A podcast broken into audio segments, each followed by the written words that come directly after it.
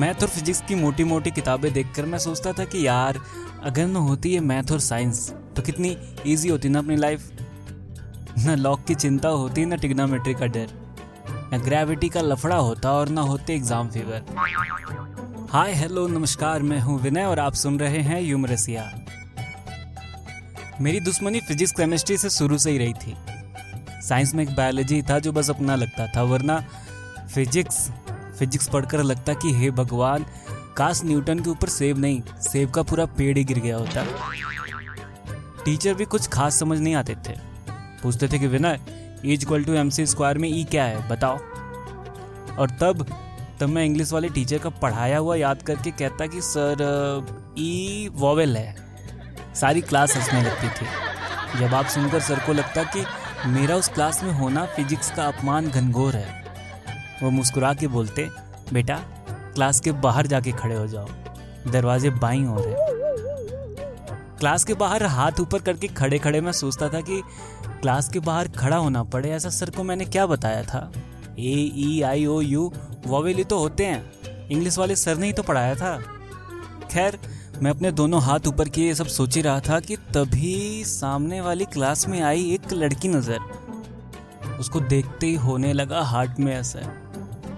Notice किया तो पाया कि मेरी हार्ट बीट धीरे धीरे बढ़ रही थी और ब्रीदिंग रेट धीरे धीरे घट रही थी। जुल्फे थी उसकी फ्लैजिला सी भाई, आंखों में थी माइक्रोस्कोप सी गहराई। ऐसा लग रहा था कि वो पीरियोडिक टेबल के सारे रंग चुरा कर लाई है। उसका पीछा करते हुए हवाओं में नेक्टर की खुशबू भी चली आई है। डीएनए के जैसे घुघराले थे बाल, अट्रैक्टिव था फेस जैसे इलेक्ट्रॉन। चार्ल्स डार्विन का एवोल्यूशन वाला ज्ञान हमें तब समझ आया जब हमने खुद को बैक बेंचर से मजनू बनते हुए पाया। लंच टाइम हुआ, छुट्टी हुई, घर आए और बिस्तर पे पड़ गए ऐसे एक्सटर्नल फोर्स लगाकर किसी ने हमारा मोमेंटम जीरो कर दिया हो जैसे।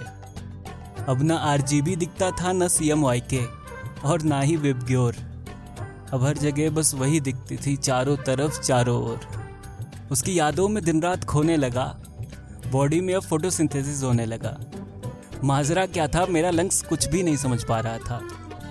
अब सी ओ टू अंदर आ रहा था और ओ टू बाहर जा रहा था। बीकर टेस्ट ट्यूब फ्लास्क में उसका चेहरा दिखता था। एच टू ओ भी पियो तो अब वो एल्कोहल सा लगता था। आवारा हाइड्रोजन की तरह उसके क्लास के चक्कर लगाने लगा।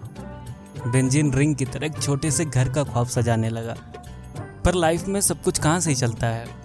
हमारी लाइफ में भी एक दिन वो मनहूस दिन आया जब उसके छोटे भाई ने मेरे बारे में अपने पापा को बताया। जब उसके डैड को ये बात पता चली, हमारी लाइफ में मची S two S O four C खलबली। एच आई वी और कोविड के जैसे डेंजरस लगते थे उसके डैड। उनको देखते ही मेरे सारे सपने हो गए डैड। वो बोले, बेटा प्यार व्यार नहीं है कोई खेल, तुम हो एस ब्लॉक के और वो है डी ब्लॉक की, तो कैसे होगा मेल। मैंने कहा, अंकल मेरे पोटेशियम की ब्रोमाइड है वो, हूँ मैं सोडियम मगर तो क्लोराइड है वो। वो बोले, तू ऐसे नहीं मानेगा, चल तू पुलिस स्टेशन चल, वहाँ के लैब में तेरा करेंगे प्रैक्टिकल। सुनकर उनकी बात मैं डरने लगा।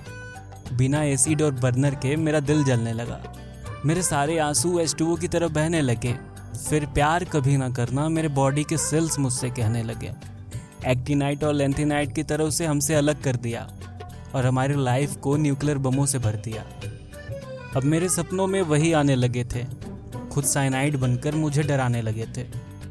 ड्राई आइस की तरह टूट कर बिखर रहा था दिल, उसके बिना रिस्पिरेशन करना भी अब लग रहा था मुश्किल। क्लोरोफॉर्म सूंघ कर न नींद आती थी, न नाइट्रस ऑक्साइड सूंघ कर हंसी। हमने ज़िंदगी में न जाने क्या कर लिया था। साइंस मुश्किल थी और इश्क आसान नहीं था, पर कमबख्त हमने दोनों साथ में कर लिया था। तो आखिर में इश्क के दरिया में वफा, उम्मीद, सपने सारे बह गए। हम न डूबे न पार हुए, हम एक्सेप्शन थे और एक्सेप्शन ही रह गए। तो कुछ ऐसा था अपने बचपन का प्यार। आज के लिए बस इतना ही। कैसा लगा ये एपिसोड आप हमें बताइएगा। इस पॉडकास्ट को आप जहाँ कहीं भी सुन रहे हो अपने दोस्तों और परिवार वालों के साथ शेयर कीजिएगा। बाकी अगर आपके पास भी है कोई किस्सा या कहानी तो उसे आप ह्यूमरसिया के साथ शेयर कीजिएगा। हम पूरी कोशिश करेंगे उसे अपने पॉडकास्ट में जगह देने की। आप हमें टैग, मेंशन, डीएम या फिर मेल कर सकते हैं। तो बस मिलते हैं अगले एपिसोड में। तब तक हंसते रहिए, मुस्कुराते रहिए और प्यार बांटिए। शुक्रिया।